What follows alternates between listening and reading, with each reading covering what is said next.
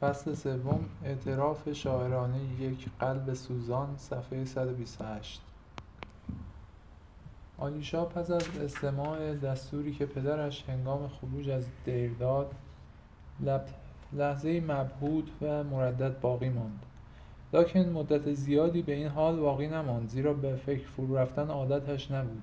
بنابراین با وجود ناراحتیش بیدرنگ به آشپزخانه اسقف شتافت و در آنجا از آخرین دسته گلی که پدرش به آب داده بود آگاهی یافت و سپس راه شهر را پیش گرفت. به امید آنکه در عرض راه به شکلی معمایی را که سخت جانش را رنج می‌داد حل کند. نخست باید این نکته را به یاد داشت که جیغ و داد پدرش و دستور او برای بازگشت فوری به خانه با بالش و لحاف خود به هیچ روی او را نگران نساخته بود. او به خوبی می‌دانست این دستور که با آن شدت داده شده ناشی از عصبانیت بود و پدرش به این وسیله می‌خواست اطرافیان خود را تحت تاثیر قرار دهد. مانند آن بازرگان شهر که اخیرا ضمن برپا کردن جشن تولد خود چون بیش از اندازه به او عرق نمی‌دادند ناگهان شروع به شکستن ظروف خویش و پاره کردن لباسهای خودش و زنش و شکستن مبلها و حتی شیشه ها کرد تا سایرین را تحت تاثیر قرار دهد. بدیهی است فردا بامداد چون مستی از سرش پرید. از مشاهده فنجانها و بشقابهای شکسته انگشت ندامت گزید. آلیشا می‌دانست فردا شاید هم امروز پدرش به او اجازه بازگشت به صومعه را خواهد داد. و نیز اطمینان داشت که پدرش قصد ندارد او را رنج دهد. آلیوشا یقین داشت که اساسا هیچکس در جهان نمی‌خواهد و حتی نمی‌تواند به او بدی کند. این عقیده برای او اصلی مسلم بود که نیازی به استدلال نداشت و به همین جهت بدون کمترین تردید در این خصوص به طور مستقیم راه خویش را ادامه می‌داد. اما در همین لحظه اضطراب جدیدی از نوع دیگری او را رنج می‌داد و این نگرانی بیشتر از آن جهت جانکاه بود که نمی‌توانست آن را تفسیر کند. این اضطراب ناشی از نگرانی کاترینا ایوانونا بود که بامدادان به وسیله نامهای توسط بانو فولاکو جدا از او تقاضا کرده بود بیدرنگ به ملاقات وی بشتابد. این تقاضا و لزوم مبادرت به این ملاقات قلبش را آکنده از حس دردناکی کرده بود که علیرغم حوادث و رسواییهایی که در حجره پیر و سپس در خانه اسقف روی داده بود ساعت به ساعت بر شدت آن افزوده می‌شد. عدم اطلاع از مطلبی که کاترینا ایوانونا می‌خواست با او در میان نهد و پاسخی که میبایست به او بدهد نبود که وی را میترساند. همچنین از مواجهه با یک زن هراس نداشت بلکه دلهره اسرارآمیزی قلبش را میفشرد.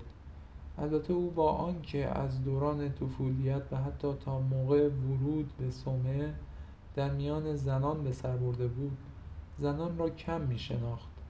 و مخصوصا از این زن به خصوص یعنی کاترینا ایوانونا سخت میترسید. از همان روز که برای نخستین بار این زن را دیده بود رعبی از او در دلش پدید آمده بود. بیش از یکی دو بار و شاید هم سه بار او را ندیده و تنها چند کلمه ای با او صحبت کرده بود. و تا جایی که به خاطر داشت کاترینا دختری زیبا و متکبر و مغرور بود. با این همه زیبایی آن دختر او را ناراحت نمی‌کرد بلکه از چیز دیگری میترسید و همین عدم توانایی توجیه ترس خود بود که بیش از پیش بر شدت نگرانی او میافزود. او می‌دانست مقاصد کاترینا از هر حیث پاک است بدین معنی که این دختر می‌خواست دیمیتری را از راه سخاوت و شفقت نجات دهد. گویی که دیمیتری در برابر او از هر حیث گناهکار بود. گرچه آلیوشا از این نکته نیک واقف بود و نمی‌توانست از تصدیق احساسات لطیف و بیالایش دختر زیبا خودداری کند. با این همه هرچه به خانه کاترینا نزدیکتر می‌شد بیشتر میلرزید. او چنین فکر کرد ایوان فئودورویچ را در خانه کاترینا نخواهد دید. گویی اینکه ایوان کمتر دختر زیبا را ترک می‌کرد. او یقین داشت ایوان آن موقع میبایستی نزد پدرش باشد. مطمئن بود دیمیتری را هم در آنجا نخواهد یافت و علت غیبت او را نیز می‌دانست. بنابراین گفتگوی او با کاترینا میبایست به تنهایی صورت گیرد. با این همه بسیار میل داشت دیمیتری نیز در این مذاکره مهم حضور داشته باشد. زیرا بدون ارائه نامه به وی می‌توانست چند کلمه با او صحبت کند. اما دیمیتری از او بسیار دور بود و گذشته از این بدون شبهه در این ساعت خانه نبود. آیوشا لحظه مکس کرد و سپس تصمیم خود را گرفت. بدین معنی که نخست بنا به عادت معمول خود با شتاب دعایی خواند و سپس به یاد چیزی افتاد و لبخندی زد. و آنگاه با قدمهای استوار به طرف خانه دختر وحشتناک روی آورد. او خانه کاترینا را بلد بود اما هرگاه خیابان بزرگ و سپس از میدان رو به مقصدش می‌رفت راهش دورتر می‌شد. شهر کوچک فوقالعاده متفرق است و فواصل بین نقاط مختلف آن زیاد است.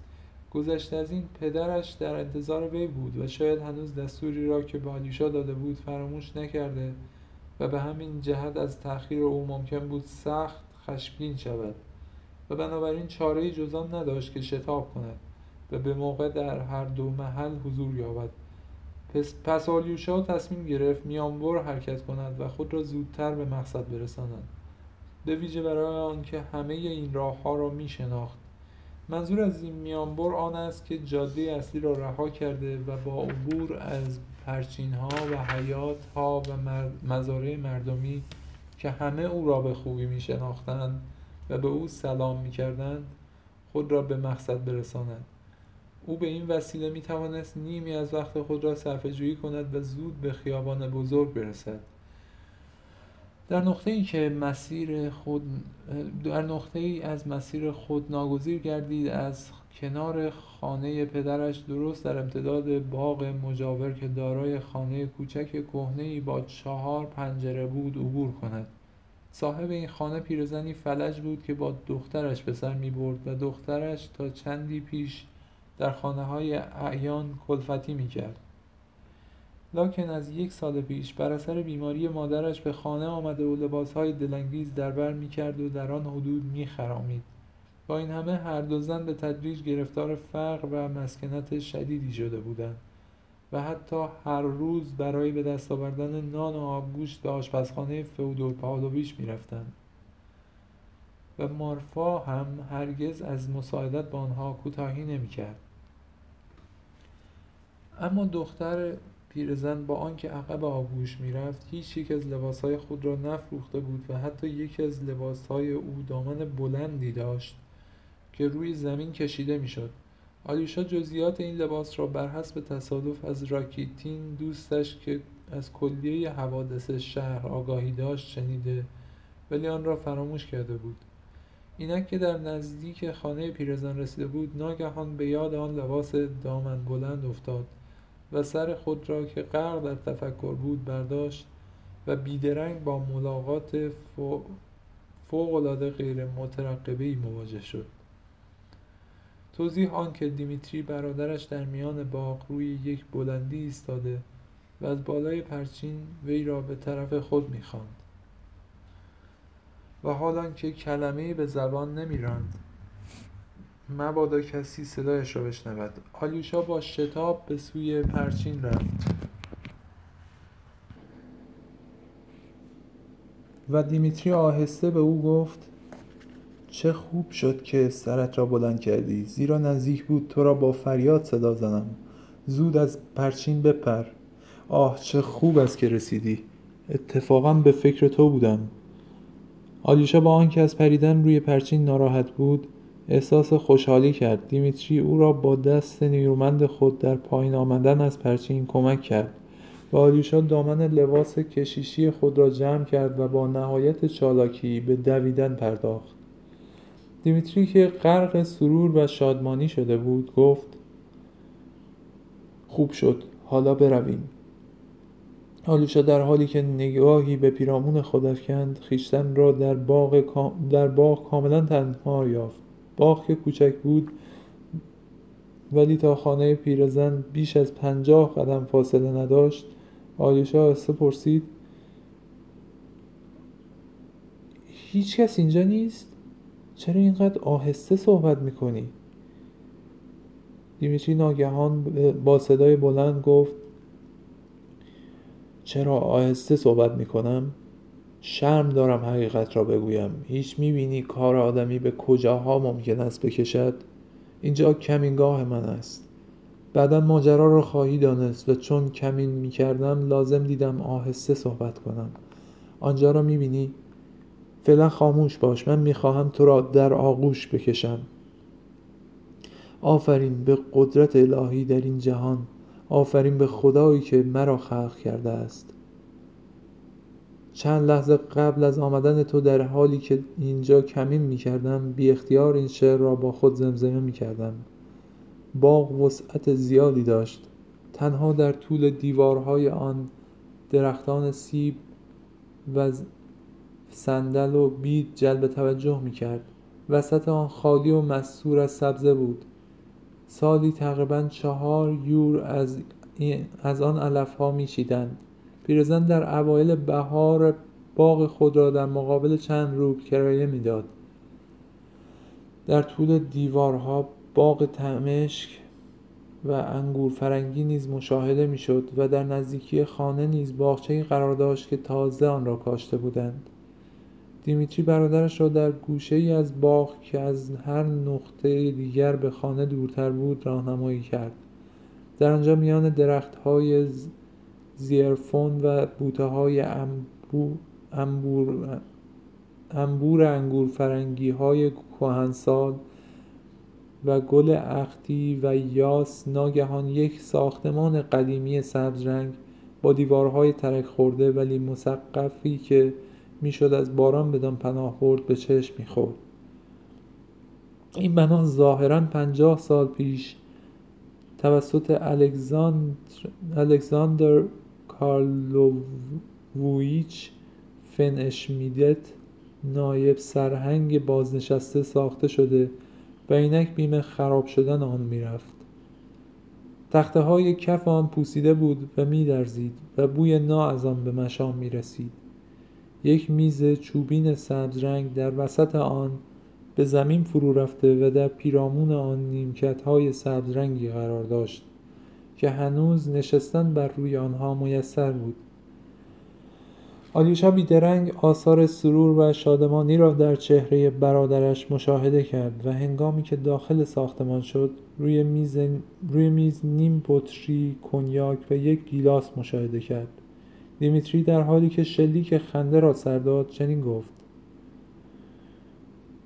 کنیاک است. تو قطعا خواهی گفت او بادگساری را از سر گرفته. ولی به ظاهر هرگز نگاه نکن. به سخنان مردم ابله و دروغگو گوش فرا نده. اشک و تردیدت را نسبت به من از دل بزدا. برخلاف اظهار راکیتین بجنس که یک مشاور دولتی شده است من هرگز مست نمی کنم بلکه چند قطره ای می چشم.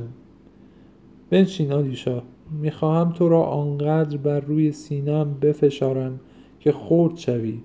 زیرا در این جهان به راستی آیا باور می‌کنی به راستی جز تو کسی را ندارم؟ و جز تو را دوست ندارم.